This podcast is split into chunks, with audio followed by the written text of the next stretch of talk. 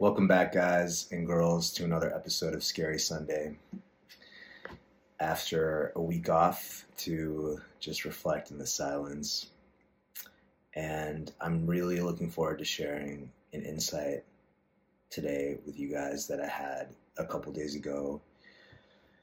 So, on Friday, I went to an art exhibit, um, and it was showcasing the work of two painters. One was Claude Monet, very famous impressionist painter, and then the other one was someone who I hadn't heard of before by the name of Gustav Klimt, who was an Austrian painter. And the exhibit was super cool because basically they took these pieces of artwork from these two painters that are obviously hundreds of years old and they showcased them in a really modern way by using light and different visual effects to basically bring the paintings and the work to light and have them interplay with each other. Um, there's a lot of cool projection going on and lighting that made the paintings really come to life. And there was it was paired with classical music, um, and it was a really really cool exhibit. And I found myself taking in the work of Gustav Klimt, the second painter that was showcased, and really uh, having this really embodied insight while I was taking it in, while his work was, you know, entering through my visual field and then getting processed by my mind and my emotions. And I had this deep realization that, you know, with all art, there is the vantage point and the perspective, we could call it maybe the view from which the artist is delivering his or her art maybe there's a message that the artist is trying to get across. Maybe there's a certain uh, reflection that that artist is trying to vulnerably express of the place that they were in or the perspective that they were they had or the view that they had. Um, and then there's the actual view that the receiver the person who is taking in the art the person who's consuming the art whether you know you're a listener listening to music or you're um, taking in a, a piece of art the way that i was on friday there's the perspective that the perceiver has. And based on that perspective, based on that view, the perceiver is going to come to all kinds of his or her own conclusions about the art, whether they like it, how it makes them feel, whether they think it's important or not. And so there's these two views. And to make it even more interesting, those two views themselves aren't even static, right? Like based on your mood, based on how much sugar is in your blood when you're intaking the art, based on so many factors that are out of our control, the viewpoint from which you can even pay attention to a piece of art, the emotional signature of how you're feeling in that moment, so many things are going to affect that viewpoint. And likewise with an artist, right? Like I know for myself as I make music, I may start with an intention for a song, but by the time it's actually out there in the world, it's been through such an iterative process and there's been so much change in myself as a person as the person who's uh, creating the art that by the time it's out it kind of has a life of its own and it, it, there's an infinite number of viewpoints that we all as humans are going through all the time because we're constantly changing based on our mood based on what we find important what we're valuing in that moment or that period of our, our lives or our time that time in our lives and so I was really like, as I was taking in this art and really appreciating it aesthetically, really finding it beautiful, I was really like having this experience simultaneously where I was noticing myself helplessly just putting so many projections onto the art and what it means and what what that might have meant about the artist. And I caught myself just realizing these are all everything I'm perceiving about this is so subjective and it's at best partially true and probably and partially untrue as well. And I, I kind of had this moment where I stepped back and I realized that that's how everything is. Like, that is literally how life is in every moment. And I had this visceral experience of standing there and feeling the art come towards me and feeling it saturate my visual field and saturate my whole body in the way that I was receiving it. And then feeling this experience of all of these different thoughts and emotions popping up about what that means.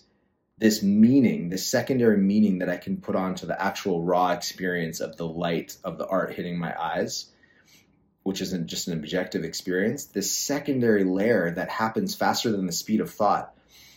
And I noticed that in that moment, there was an infinite number of ways that I could have perceived that art, that I could have perceived him. And really, it was up to me actually to see all of these different things almost like there are straws. There's an infinite number of straws that you can pick in each moment to create meaning, to create a story that you're going to endorse within yourself about that moment. And with awareness, how if you can just feel comfortable enough resting in that state of the unknown, resting in this place of being stepped back, one step back from reality, you can actually start to pick the straws that are most useful to you in that moment.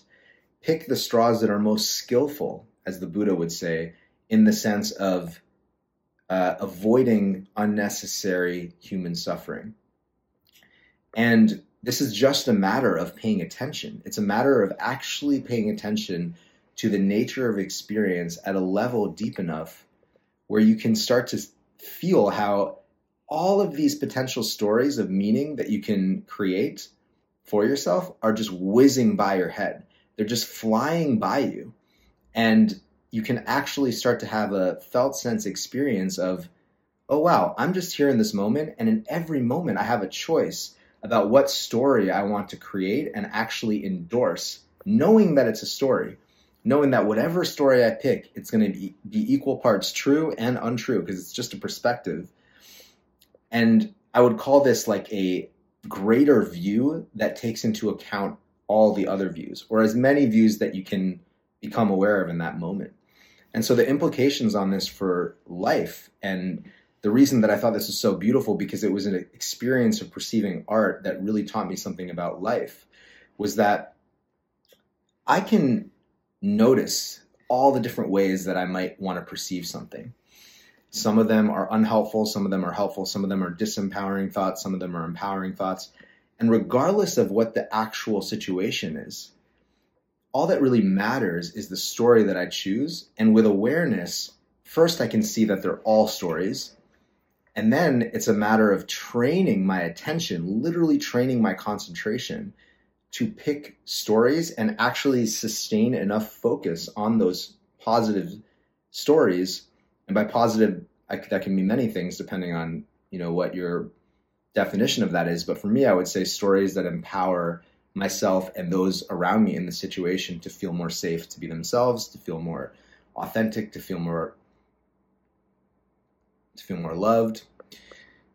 And I can actually pick those stories and actually keep my attention on them.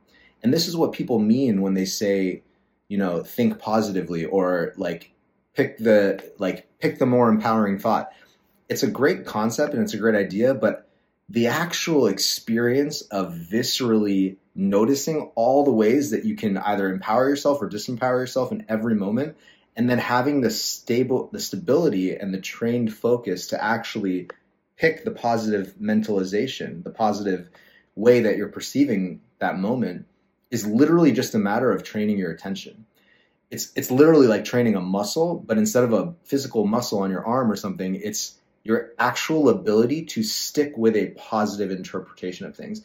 It doesn't mean that you're deluding yourself or not letting yourself feeling negative feelings, but it means that you're actually understanding that the way that you perceive things is a choice in a radical felt sense way.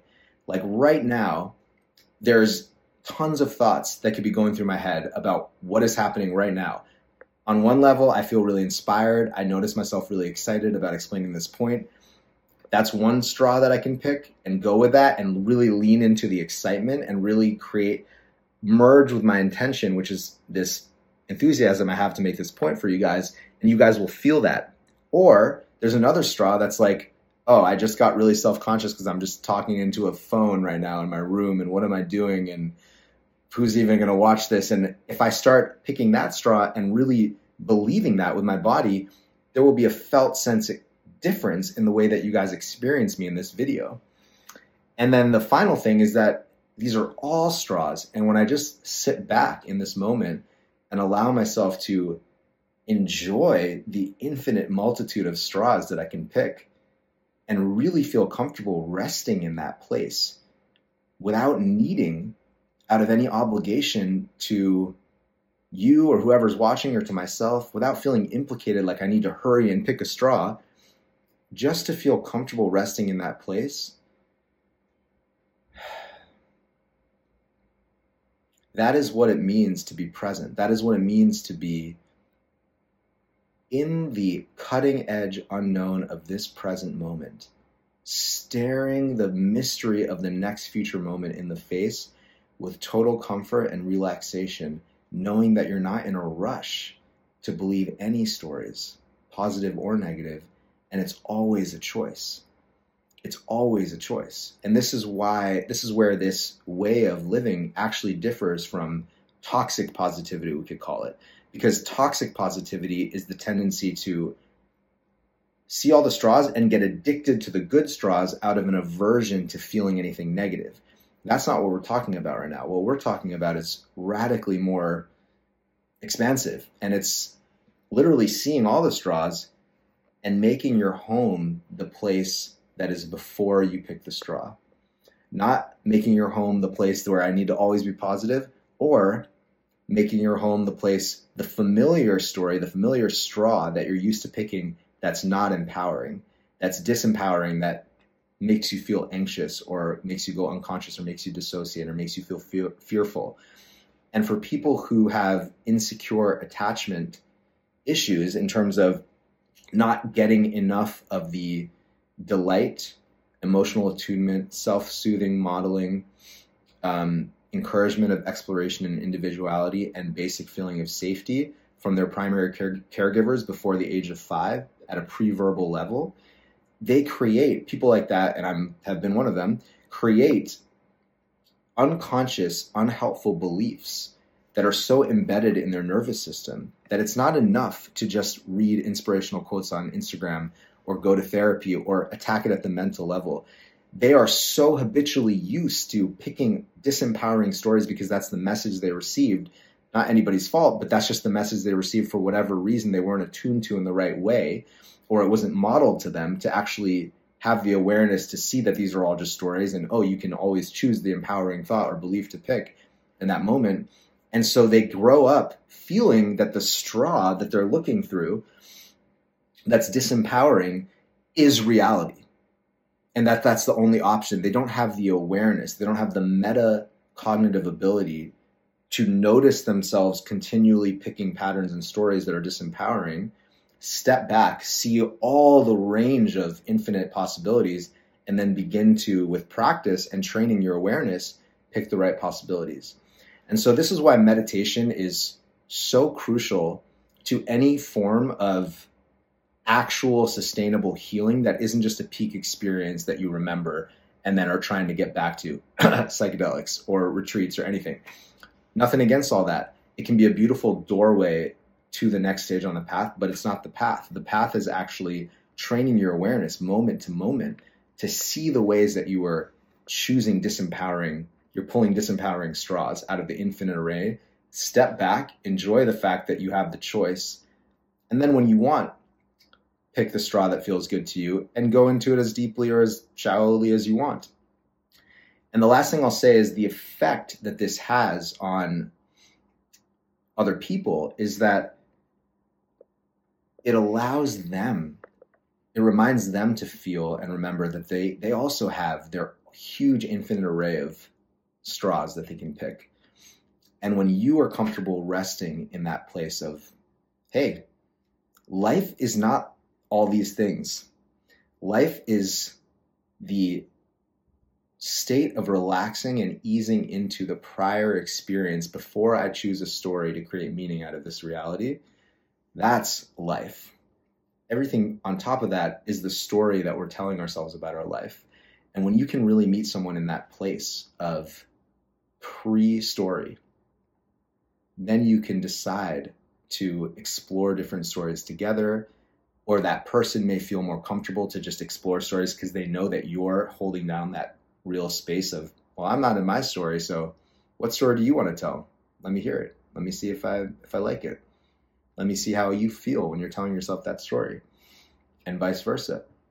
So meditation or any sort of ability of actually training your brain to cons- consciously concentrate on one thing at a time and stick with it that is a crucial skill and once you start learning that you can apply it to positive mind states knowing that every single meaning you make is a choice.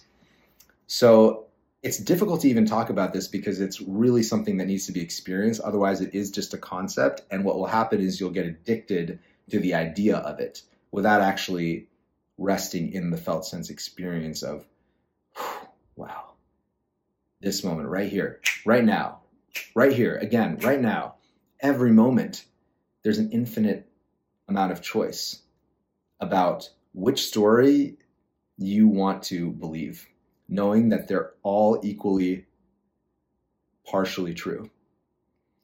So I hope that is helpful for you guys. Um, and I would love to hear what you think, your thoughts on this, if it made sense. I know that this was a little bit maybe, um,